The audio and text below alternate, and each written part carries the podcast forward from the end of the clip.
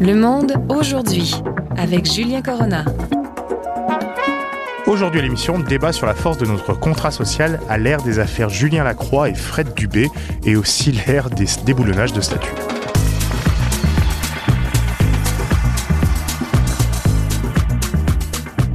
Le monde d'aujourd'hui, ce nouveau numéro de ce vendredi, avec un débat sur les derniers sujets de l'actualité, des derniers sujets d'actualité qui étaient liés aux différentes affaires d'agression sexuelle qui ont été un peu déballées dans les médias. Je parle bien sûr des affaires Lacroix et des affaires Dubé, mais ce sont des affaires qui, à mon sens, du fait de leur fonctionnement et du fait de leur rapport lié à différentes choses comme la culture de l'annulation et surtout la force du contrat social, permettent d'être aussi débattues avec les différentes idées comme faut-il déboulonner des statuts, faut-il annuler telle ou telle personne. Donc pour revenir un peu sur ces différents sujets généraux et comment ça joue sur l'idée qu'on a de société, ben, je voulais discuter avec toi, Philippe Lorange. Alors, on a l'habitude de se voir beaucoup en ce moment. Ça fait plaisir de pouvoir discuter avec toi à la radio, chroniqueur à Cube Radio, maîtrise, euh, auteur. On te voit un peu de plus en plus. Tu fais partie de la vie des idées au Québec. Comme dirait Mathieu Bocoté, l'un des jeunes forces de la vie intellectuelle au Québec. Ça fait plaisir de te recevoir. Merci de l'invitation, c'est très gentil. Et Jean-Philippe Trottier, mon ami et mon collègue à Radio VM, que vous allez pouvoir attendre dans 25 minutes après les nouvelles de Radio Vatican pour euh, son émission Question d'actualité du vendredi. Bonjour Jean-Philippe. Bonjour Julien. Donc avec vous deux, on va discuter donc de comment, quelle est votre perception des affaires du Lacroix et surtout quelle est votre perception par rapport à comment toutes ces affaires, comment ça se déroule. on va dire l'exemple les procès sur les réseaux sociaux, les procès, la charge de la, l'inversion de la charge de la preuve et surtout la force de tout ce que ça amène au niveau de la culture de l'annulation, comment ça déboule sur la force de notre contrat social et l'idée qu'on a de société collective ou individuelle. Est-ce que ça a des bons ou des mauvais côtés? Alors je vais commencer avec toi, Philippe, tu es en studio. Euh, qu'est-ce que tu penses de tout ça? Euh, je crois qu'il faut d'abord faire quelques différences entre l'affaire Julien Lacroix et Fred Dubé. Hmm. Bon, l'affaire Lacroix, on sait que euh, c'était cette, cette, fameuse étoile montante de l'humour, très connue dans les dernières années, qui était dénoncée dans un article du Devoir par neuf femmes hmm. qui le dénonçaient sous, sous prétexte d'agression sexuelle. Et puis là, on découvre, ben bon, on sait que la révolution MeToo en 2017, puis dans les années suivantes, en, été 2020, il y avait eu hmm. beaucoup dénonciations aussi. Totalement. On se rend compte maintenant puis là, c'est quand même des figures de la presse, donc des figures euh, qui, sont pas forcément politiquement correctes, qui vont dire, ben, vous voyez, c'est peut-être aller un peu trop loin. Parce que là, on se rend compte qu'il y a eu peut-être euh, des dénonciations qui n'avaient pas lieu d'être, ou du mmh, moins, qui certes étaient des actes euh, qui sont à dénoncer, qui ne sont pas à encourager aucunement. Mmh mais qui ne mérite quand même pas peut-être la peine de mort sociale. Ça. Et là, on se rend compte, ben, j'ai l'impression qu'on vit un peu euh, l'après 1793, parce que mm. rappelons-nous que durant la Révolution française, en 1793, il y a eu la terreur. Donc la Révolution était allée trop loin. C'est ça. Donc, il y a eu beaucoup de têtes coupées. Là, j'ai l'impression qu'on vit peut-être un peu le moment 1799. Donc, on mm. réunit la nation en se disant, ben, peut-être qu'on est, allé un petit peu trop loin dans nos idéaux. Mm. Dans l'affaire Fred Dubé, ben là, on n'est pas vraiment dans euh, la synthèse, si on veut. Là, on retourne dans l'espèce de, de, de terreur révolutionnaire dans la mesure où je dis pas que Fred Dubé est innocent ou mm. coupable. Je, je peux pas statuer à l'heure actuelle, mm. tout simplement parce qu'il n'y a pas eu encore de procès, il n'y a pas eu d'accusation comme telle. Il y a eu juste des allégations sur les réseaux sociaux. Et des allégations qui sont assez intéressantes. Et Jean-Philippe, je voudrais t'entendre sur ça, surtout toi qui as pu écrire et qui as pu beaucoup discuter sur les questions de fragilité masculine, de aussi l'inversion de la charge de la preuve par rapport à la force dans le couple et tous ces éléments-là. Mais c'est quand même intéressant parce qu'on voyait donc les accusations qui se sont faites, Fred Dubé qui a, a totalement, qui a dit que elles étaient totalement fausses. À côté, plusieurs commentateurs, par exemple Sophie Durocher, qui disait même si Fred Dubé est un connard avec moi, Fred Dubé, il a le droit à la présomption d'innocence. Mais ces accusations, elles avaient plutôt l'air l'utilisation en fait de querelles de couple et de querelles personnelles pour salir telle ou telle personne parce qu'on était déçu de son comportement plus que de vraies accusations juridiques. Et donc ça met en cause un peu la force de notre contrat social où tout est bon pour détruire l'autre. Euh, il y a de ça, mais moi, ce qui m'intéresse dans ces deux affaires et dans bien d'autres, parce que ça, ce n'est que, la pointe d'un iceberg, quels que soient les, les différents détails, euh, c'est qu'on est dans un climat de victimisation qui fait que quelqu'un se s'auto-proclame victime sur les réseaux sociaux et tout de suite on la croit. Euh, vous savez, on vous croit, on vous croit sur les, moi aussi. On a cru beaucoup de monde sans la moindre preuve.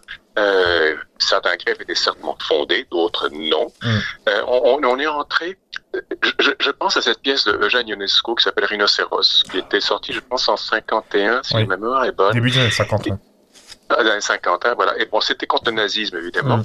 euh, en toile de fond. Mais là, cette pièce peut s'appliquer à bien d'autres choses. Et la rhinocérite, c'est quoi? C'est-à-dire que il y a une idéologie, et puisqu'une idéologie, c'est un climat, mm. plutôt qu'une idéologie formulée clairement, un climat qui rend propice certaines idées auxquelles s'implantent et mûrissent très, très, très, très vite. Or, ce mm. climat aujourd'hui s'appelle victimisation et du moment qu'on n'est pas un homme blanc hétérosexuel de culture ou de foi chrétienne, et tous les tous ceux qui ne font pas partie de ce que Kipling appelait le fardeau de l'homme blanc en, 1899, tous ces gens-là ont voix au chapitre et il est légitime que l'on puisse euh, crier les torts passés, etc. Je pense, sauf que c'est devenu une question presque métaphysique et on vit dans un climat, pour revenir à UNESCO, c'est un air qu'on respire qui est tout à fait naturel. Hmm. Et donc, forcément, on est aspiré dans un mouvement qui, qui nous dépasse et sur lequel on n'a plus contrôle.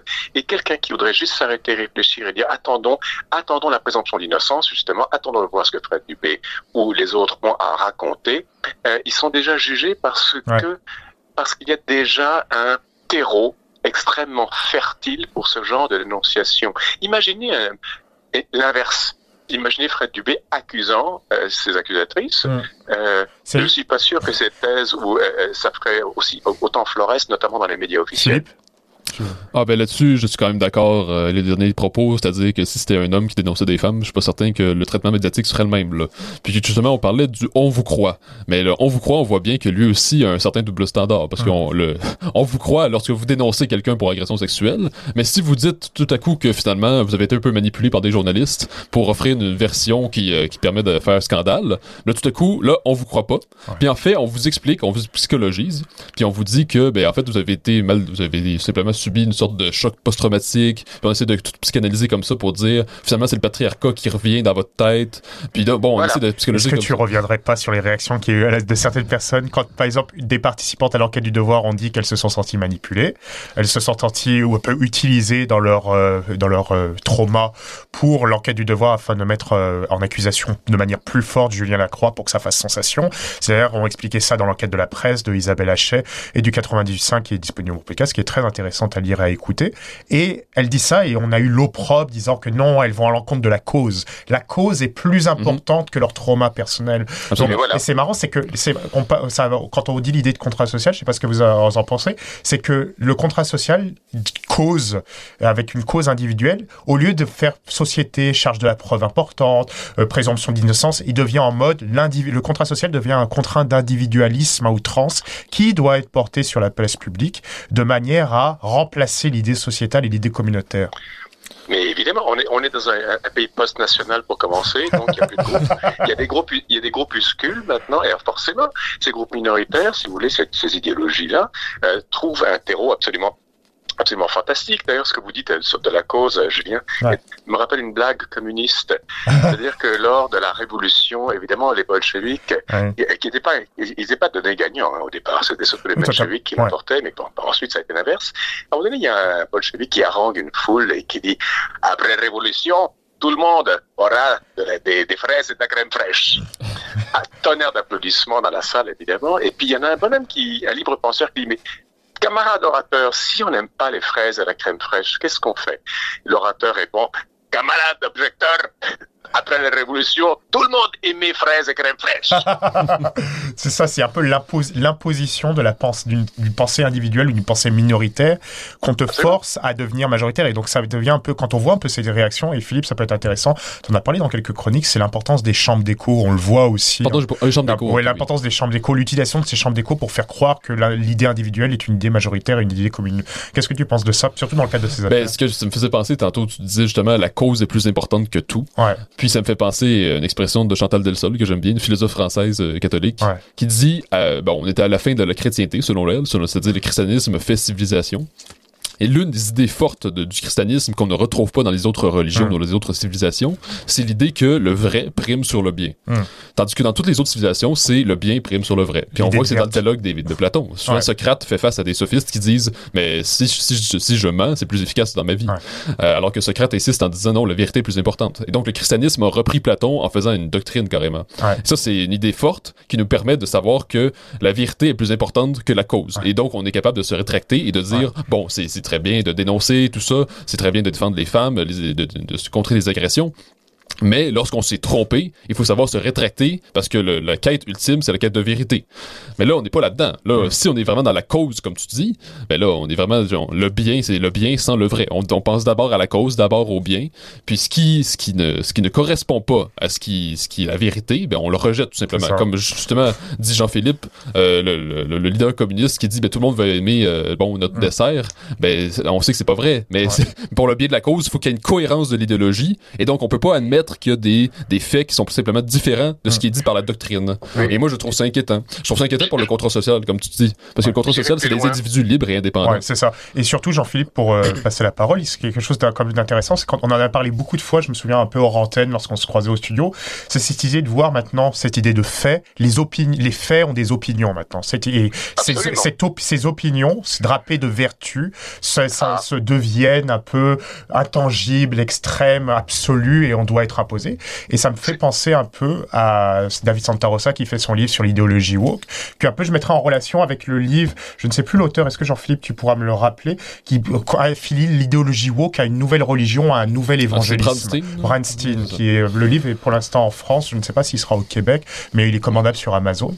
Mais c'est Ben, de- je veux dire une chose. Moi, moi, euh, en Ouais. 2007, j'ai sorti le grand mensonge du féminisme, Ouais. où je mets côte à côte le déclin du, cap- du, du cap- du catholicisme dans les années 50, 60, et euh, la récupération d'images du, euh, du catholicisme dans le féminisme qui devient essentialiste. Hmm. Euh, on est devenu, on est rentré dans une religion évidemment, mais je, je, je reviens un peu à ce que disait Philippe sur Platon. Il a tout à fait raison. C'est pour Platon, le vrai l'emporte sur le bien. Euh, L'inverse de ça, c'est dans le livre 6 de la République où Platon parle du gros animal. C'est pas un très long développement, mais il parle que la société, c'est une masse. Euh, il ne parle pas vraiment de peuple, il parle d'une masse. Et euh, la masse, c'est comme un gros animal qui a déjà ses propres instincts et ses préférences. Et qui va guider la masse Qui seront les, euh, les charitables leaders de ces grandes masses Ce sont euh, des sophistes. Or, les sophistes, maintenant, ce sont beaucoup des gens des médias, des gens Mm. des universités, beaucoup d'intellectuels euh, qui sont davantage intéressés par euh, l'idée de caresser le gros animal dans le sens du poil que de dire la vérité. Il y a beaucoup de complaisance dans tous ces milieux-là à l'égard d'un gros animal et forcément la vérité est la première sacrifiée. C'est quand même assez intéressant comme idée. Ah ben oui, c'est vraiment intéressant quand même. Là, je me rappelais pas exactement de ce passage-là, mais euh, non, c'est certain que ben on sait que Platon c'était quand même un homme qui avait une pensée plus aristocratique. Donc euh, évidemment, il voit le, oui. le peuple comme euh, la masse euh, ignare euh, et toujours lyncheuse. Ouais. Et là, on voit que ben il y a quand même un peu de vrai dans cette analyse-là, comme on le voit en ce moment, c'est-à-dire que euh, nos deux euh, nos deux humoristes en question, Fred Dubé, et Julien Lacroix ont vécu la peine de mort sociale en raison d'une foule lyncheuse, c'est-à-dire qui se qui se manifeste sur les réseaux sociaux parce que les réseaux sociaux, bon, on sait que c'est dans nos vies de manière très prégnante depuis peut-être une quinzaine d'années et il n'y a pas encore beaucoup de régulation, il y a Mm. pas on sait pas encore très bien comment réguler pour faire en sorte que que s'il y a des rapports sociaux un peu plus sains. Mm. Donc là on est on fait vraiment face à la foule lyncheuse comme un peu au temps des sorcières ou euh, à la chasse aux sorcières. autre quelque chose. Oui. Je dirais autre chose, Philippe, si je peux me, me- me permettre, c'est que le- les réseaux sociaux ne sont qu'une qu'un amplificateur.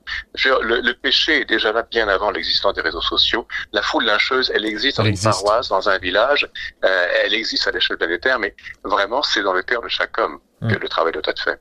Et Absolument, oui oui, oui c'est sûr. Et, et l'idée de foule lyncheuse, elle, tu parlais de Platon a une vision aristocratique de la démocratie et de la République, mais c'est tous ces éléments-là, cette vision aristocratique a toujours quand même été essayée d'être reproduite à tous les débuts de système démocratique, car on avait peur de l'idée de foule, l'idée d'opinion. Quand on dit l'opinion, le grand, la grande masse qui crée l'opinion, on sait que majoritairement cette grande masse, lorsqu'on crée le contrat social, lorsqu'on l'entoure de droits, mais surtout de devoirs, on Mhm. met des devoirs souvent liés aux droits en grande partie parce qu'on veut faire en sorte que l'opinion évite d'aller dans ces mauvais côtés qui sont la plupart du temps lyncherie, qui est lynchage, je veux dire, qui sont des éléments négatifs, tribaux, et on le voit en ce moment avec le retour d'un tribalisme politique, où l'idée d'être de centre, centre-gauche, centre-droite, c'est mhm. faux. Il faut qu'on soit à un extrême, la droite, un extrême, l'extrême gauche, mais on ne peut pas être au milieu. Et se faire dire si on est au milieu, si on, nous ne sommes pas des alliés, on utilise, on a un mauvais discours. En fait, tu es l'autre extrême parce que tu te dis comme ça, mais ton affiliation politique, il suffit d'aller voir avec qui tu traînes, qui tu parles. Il n'y a plus de rigueur, il n'y a plus de discernement.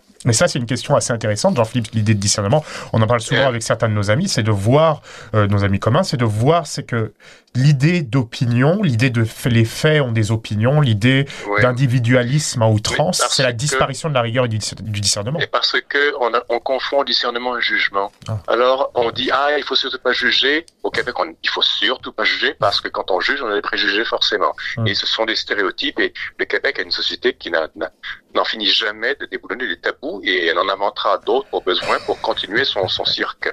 Euh, mais le discernement c'est autre chose.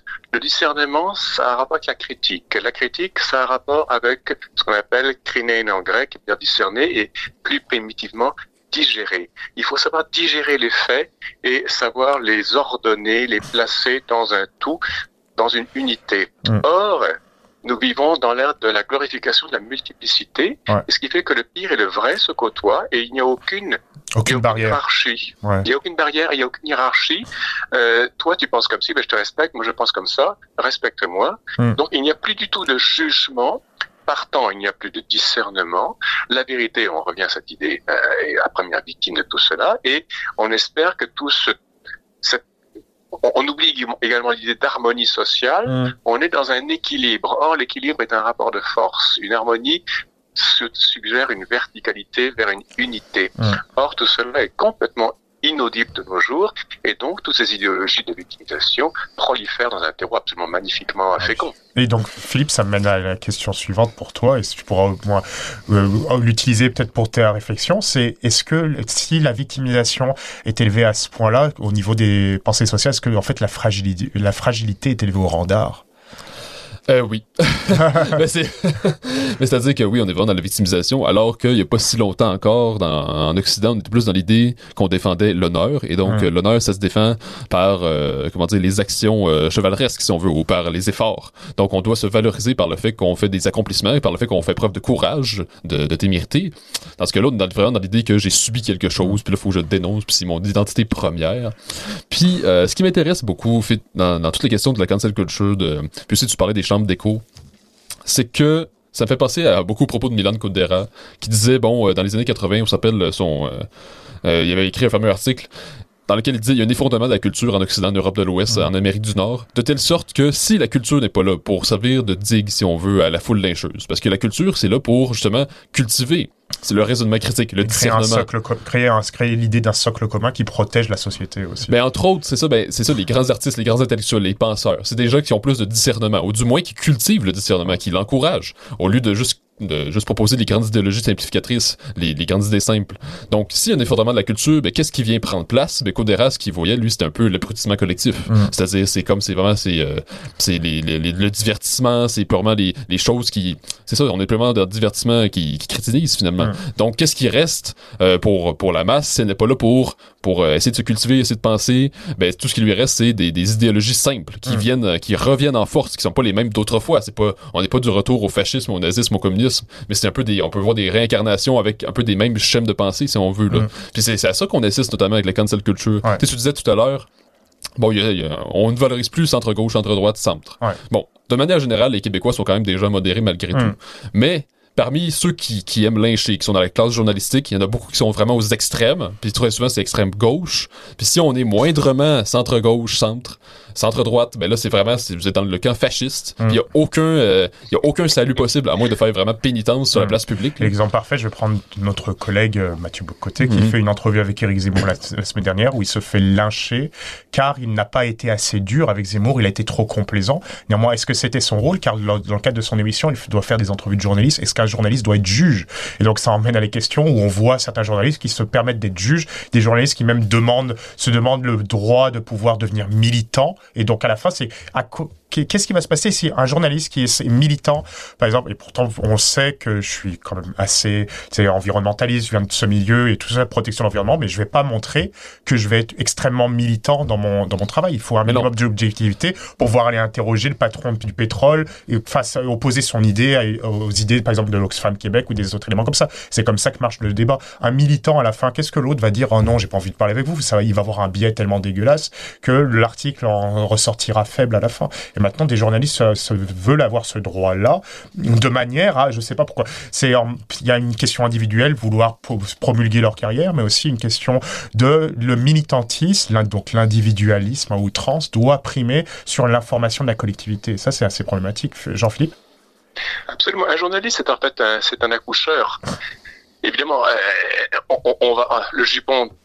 Euh, je ne crois pas du tout dans la neutralité ou l'objectivité totale. Il faut, euh, il faut un minimum de jupon. Il faut étendre, il faut comme une certaine déontologie. évidemment, quand on, si j'interviewe un copain, ben, ça devient, c'est pour ça que le vouvoiement pour moi est très important. C'est une distance.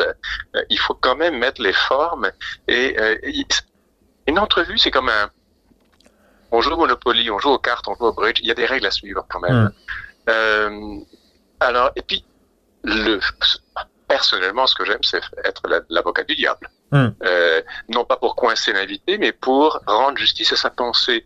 Quand on fait chorus avec l'invité, ben, euh, on, on va pas très loin avec ça. Alors que quand on, on contredit ou on soulève des, des objections, ça force l'invité à à approfondir. Et cette formule de Saint Paul qui est très belle, euh, Saint Paul, euh, l'apôtre qui dit, pas l'apôtre, pardon, euh, le, le, Saint Paul, voilà, vous reconnaissez, euh, qui dit, opportet HRSS, et c'est, il est important, il faut qu'il y ait des hérétiques. Je ne dis pas que l'invité ou le journaliste est un hérétique, mais l'hérésie permet à la doctrine première, de s'affermir, de se préciser, de s'approfondir et de se renseigner davantage dans une vérité. Hum. Une contradiction, tant qu'elle n'est pas simplement frontale et idiote, permet de, de, dire comme la thèse, l'antithèse, qui demande une synthèse, mais à un autre niveau ontologique supérieur. Il faut faire ça, sinon on est dans le, euh, on, est encore une fois dans une chambre d'écho magnifiée parce que on a un micro entendu par plein de monde. Moi, ce que je trouve inquiétant justement avec les chambres d'écho, c'est que, par exemple, je, je, me permets de faire une petite notice biographique, c'est qu'il y a quelques années encore, par exemple, quand j'étais au cégep, j'avais créé le club politique. Puis j'aimais ça parler avec des, des, jeunes qui étaient QS, d'autres qui étaient euh, Parti vert, euh, Parti libéral. Il y avait des jeunes de toutes sortes de, de camps. Mm. Que moi, j'étais évidemment le souverainiste, déjà conservateur. Mm. Puis bon, je faisais face à des jeunes qui étaient très souvent, euh, qui avaient plusieurs désaccords avec moi. Et donc, on, était, on était capable d'avoir un dialogue, mm. quand même. C'est, de Cité Sainte où j'allais, c'était quand même pas très bénitant. Et donc, bon, euh, à l'Université de Montréal, c'est la même chose. J'aimais ça de dialoguer avec des gens qui étaient plus euh, pro-Mélenchon, puis bon, tout ça. Mais là, avec le temps, euh, je me rends compte, ben, bon, depuis que je suis entré à l'UQAM il y a un an, euh, puis bon, euh, je me rappelle, il y, a, bientôt trois ans, j'avais lancé un manifeste contre le dogmatisme universitaire. Puis s'en était suivi des réactions très fortes, même de gens que je connaissais, des connaissances, qui, bon, qui vous lynchent sur la place publique carrément. Et par la suite, au fil des années, ben, il y a toutes sortes d'autres personnes qui, qui vont vraiment dans, dans, le lynchage, dans l'insulte. Puis quand on lit dans les journaux, on sait qu'à l'UQAM, il y a toutes sortes de militants qui vont faire du saccage dans des locaux.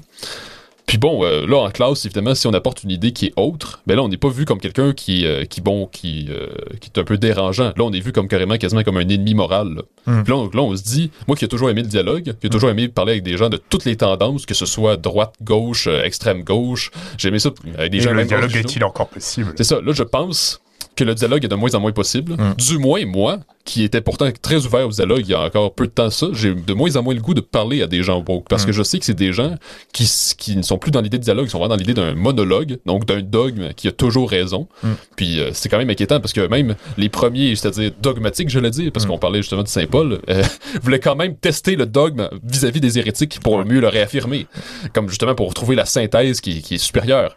Mais là, on est ben, chez les woke, on n'est plus là-dedans. Là, on est plutôt, on se renferme dans le safe space. Puis c'est comme si on, on descend aux enfers plutôt deux choses, deux, deux choses. Il nous reste deux, trois minutes pour l'émission. La première chose, avant de te passer la parole, Jean-Philippe, pour euh, assez rapidement, ça serait sur la question de dialogue et sur la question de dialogue culturel et dialogue d'actualité. Il y a quelque chose que j'ai toujours apprécié, par exemple, surtout dans le débat en France, c'était la manière de vouloir exposer, par exemple, ce qu'on disait des cerveaux malades. Et se dire, on avait l'émission de Frédéric Tadei ce soir au jamais, qui était excellente sur ce sujet, qui était, on expose ce genre de cerveau, on permet un dialogue, mais en gros, vous allez vous faire votre propre idée et vous allez pouvoir vous rendre compte, sans qu'on vous force à vous en rendre compte, que peut-être leurs idées sont assez extrêmes, qu'il faut savoir raisonner, savoir avoir du discernement quand on traite de ce genre, d'idées, de ce genre de personnes. Et la deuxième question sur le dialogue, ça amène à retour sur la culture de l'émulation, surtout avec la question des statuts, c'est qu'on voit que le dialogue par rapport, surtout lié au rapport à l'histoire, on se dit non mais peut-être que ça va trop loin, le rapport à l'histoire, ça met en place, ça met en danger notre, le rapport à l'histoire, donc notre rapport à la société, donc notre contrat social. Quand on va exposer ce genre d'idées, on se met mettre sur la place publique, on dit oui mais il faut penser qu'à l'époque il a été monstrueux. Oui mais à l'époque ils l'étaient tous. Est-ce qu'on va écouter, est-ce que ça veut dire qu'il ne faudrait plus écouter du Wagner parce que Wagner a inspiré Adolf Hitler avec sa pensée Non, Wagner a fait, a fait probablement une des plus grandes musiques de l'histoire. C'était un fou, mais sa musique était à part. Et donc ce rapport à l'histoire et cette nécessité de prendre des pincettes lorsqu'on analyse l'histoire par rapport euh, à une vision actuelle des choses, elle est quand même assez importante quand on parle de culture nation, quand on parle de rapport à la société. Et l'idée des statuts, pour en terminer sur ce point-là, était quand même assez intéressant dans le débat actuel. Et aussi, ça permet aussi un peu de discuter de l'idée de, de, tout ce qui était par rapport à la culture euh, du viol, agression sexuelle, tel qu'on a pu le voir avec les affaires du Lacroix. Qu'est-ce que tu en penses, Jean-Philippe euh, Assez rapidement, une petite minute. Euh, je pense tout le temps à cette phrase attribuée au poète français du XVIe siècle, Jean de Santel, hum. qui dit Castigat ridendo mores. C'est en, en, riant qu'on peut euh, modifier les mœurs. Molière a bâti toute son œuvre là-dessus, hmm. évidemment. Vous, vous lisez l'école des femmes, par exemple, ou le Tartuffe. Il y a plusieurs angles à ça, mais c'est un rigolo. Et justement, Molière c'est l'esprit anti idéologique mm. par l'humour. Or, une idéologie ne sait jamais rigoler. Mm. Une idéologie, elle est lourde et pesante et collante. Il faut un peu de légèreté et il faut savoir rire de ces des conneries qu'on peut entendre ici et là. Ça ne va pas sauver un, un, ça va faire Julien Lacroix ou un Fred Dupé, mais il, s'agit et les intellectuels devraient avoir un peu plus de courage là-dedans pour essayer de rire de ce qui se passe au lieu d'être de prendre la même pesanteur que l'idéologie qu'ils euh, combattent. Je veux dire, il faut y aller comme dans les arts martiaux, il faut désamorcer la charge négative que qui, transporte ces idéologies. Philippe, ta conclusion, une petite minute. Moi, ce que je, ben, je trouve ça intéressant qu'on parle du rire parce que précisément, on se rend compte qu'en fait, la nouvelle idéologie woke, en fait, elle rit beaucoup souvent, hmm. mais ah elle ne rit pas d'elle-même. C'est-à-dire qu'elle va rire, par exemple, du, christianisme. Elle va rire, euh, bon, du patriarcat. Mais tout ça, ben bon. Donc on va, on va tourner en dérision tout ce qu'a fait l'Occident, tout ce qu'a fait, bon, euh, les hommes, tout ça. Puis, mais c'est une dérision qui n'est pas, euh, comment dire, qui n'est pas légère. C'est-à-dire que c'est très lourd. Puis il faut absolument adhérer à ce rire-là. Mmh. C'est-à-dire, c'est un rire euh, C'est ça, c'est un peu le rire, c'est comme Kim Jong-un en Corée du Nord où si tu ris pas, tu vas au goulag. Ça ressemble un petit peu à ça. Donc, j'ai envie de dire que c'est un rire qui est vraiment destructeur et qui, ben, qui n'est pas le, bon rire de Molière, justement, parce qu'on sait que ceux qui sont de, vrais avant-gardistes de leur époque, ben, ils vont se permettre de rire du dogme. Mm. Mais si on attaque les, les, les woke en riant un petit peu d'eux, ben là, au palais, là, eux, là, n'ont pas de sens de l'humour. Mm. Donc, cette distinction-là, je trouve importante de faire entre, justement, la dérision euh, terrifiante, si j'ose dire, des woke mm. et la vraie dérision qui permet d'attaquer les dogmes. Hmm. Absolument. C'est peut-être très intéressant comme discussion. Et ben, je vous remercie tous les deux d'avoir participé à l'émission. Philippe Lorange, on peut t'écouter sur Cube Radio tous les jeudis.